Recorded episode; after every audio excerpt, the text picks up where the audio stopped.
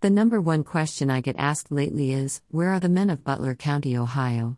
People see what happened to Roger Reynolds, the auditor of Butler County, who is running for re election but has seven indictments against him pushed by Sheriff Jones. They wonder why nobody has stood up for Roger. The indictments are apparent abuses of power coming out of the sheriff's office, yet few people have stood up to the sheriff to defend Roger, and many don't understand why. The ethics investigation into Thomas Hall has resulted in him being found not guilty of any trouble, even though Sheriff Jones pushed hard to find something to bust the young man on. The sheriff even went way out of his way to try to primary a replacement candidate during the re election of the state representative of the 46th District. Thomas had to hire a lawyer to help clear his name, which is part of the abuse of power game. These public employees love power because it gives them leverage over people to quell their thirst for the abuse of it, and it costs money to defend against that power in courts that are essentially run by the same forces. I backed Thomas when it wasn't popular to do so, and Jones backed Matt King and put many of his resources behind the young challenger. But Thomas won anyway, despite all the dirty politics. Recently, while the Lakota superintendent was being interviewed by police, he sent a message to his friend, Sheriff Jones, hoping for help in the matter of him being caught having pillow talk about three kids who go to his school where he wanted his wife to drug them, molest them, and video them for his sexual gratification, he reminded Jones that I was the same person who supported Thomas Hall in the election that was an embarrassing loss for the sheriff, implying that law enforcement should look the other way on his issue because of it.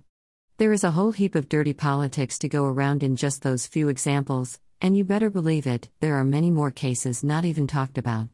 This is why many are asking where the men are these days, and I say they are out getting their nails done, filling out their fantasy football picks, and being nice little compliant progressives that the modern world told them to be, while crime, bullying, and evil go unmolested in county politics. I've talked to people involved on the inside of the dispute between Roger Reynolds and Sheriff Jones. They used to get along just fine until a couple of things happened, which we have to talk about because Jones is the one who decided to abuse his authority behind the law to try and destroy Roger Reynolds over ridiculous conditions. I saw an ad the other day asking the question ahead of the election would you support Roger Reynolds with your money even though he has seven indictments against him and is facing jail time? Well, yes. I know why there are seven indictments against Roger Reynolds, and I think they are bogus charges by a rigged system by a political enemy who has sought power and position to use government to control people, and I don't like it one bit. Roger Reynolds, knowing what I know about the case, is an innocent man being prosecuted by a system of bullies who have used politics to destroy people for personal reasons. And with Roger, one of those issues was that he let go of a family member of Sheriff Jones because they had worked in the auditor's office and stopped coming to work because of COVID. We have all seen many employees abusing the COVID protocols set up by the out of control CDC, and this was a person who needed to be at work. But they were following the government nonsense regarding COVID, so Roger let them go as a non essential worker. Nobody can say what Sheriff Jones thinks or doesn't, but judging by his behavior and what he has said to others, he then used his power and position to destroy Roger Reynolds and teach him a lesson for not keeping his family member employed. But logic would say that Roger Reynolds did the right thing. Then there was the incident over disclosure where Roger and Sheriff Jones were talking about maintaining records for the public. Roger Reynolds is a full disclosure kind of guy, but Sheriff Jones wasn't. As he said to Roger, I don't want someone sitting on their toilet to know how I'm spending my money. If you do it, I'll have to do it too, or something to that effect, according to the witnesses. Well, Roger Reynolds pushed for it anyway, so it's at that point that the political war between them moved into all the ugliness that led to those seven phony indictments that were led by Channel 19, who started the story.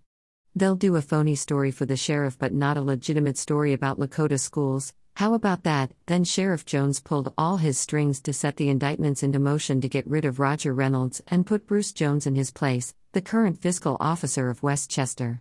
I know Bruce Jones quite well. He was the campaign manager for Vanessa Wells, who was running for the Lakota School Board before she got so sick of the politics and wanted to drop off the slate card with party endorsement.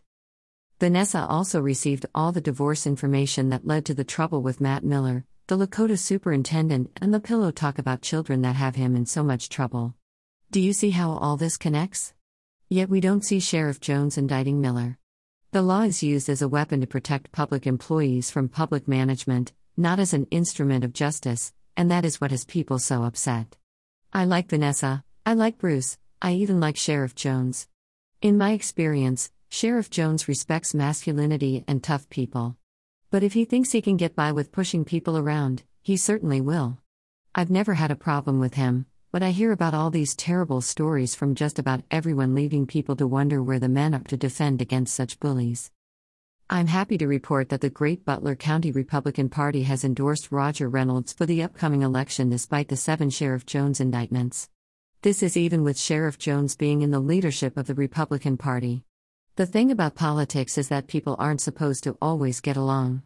There are supposed to be fights and testing of the resolve for it to work, and Roger Reynolds has certainly shown himself to be tough and not back down from a fight. It shouldn't have cost him many thousands of dollars as he has to defend himself in court. At some point, Sheriff Jones owes Reynolds a lot of money to compensate him for the political hit job he has endeavored to utilize as an abuse of office to inflict catastrophic political damage to an innocent man.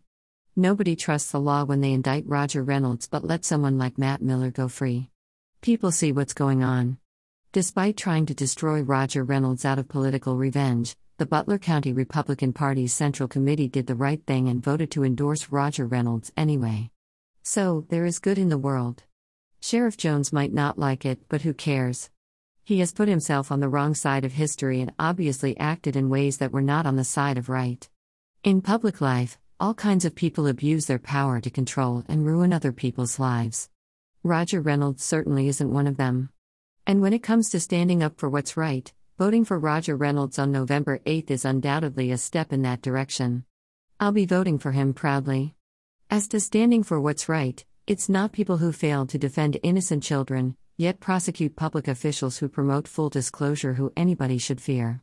There is no reason for men to hide from such bullies behind the skirts of their women while trying to impress them with talk of nail polish and feminine napkins on sale at Walgreens. It's the bullies who should fear the men of Butler County. And as things stand now, it's mainly the women who are the only ones standing up for anything. Rich Hoffman. Click to buy the Gunfighter's Guide to Business. Share this.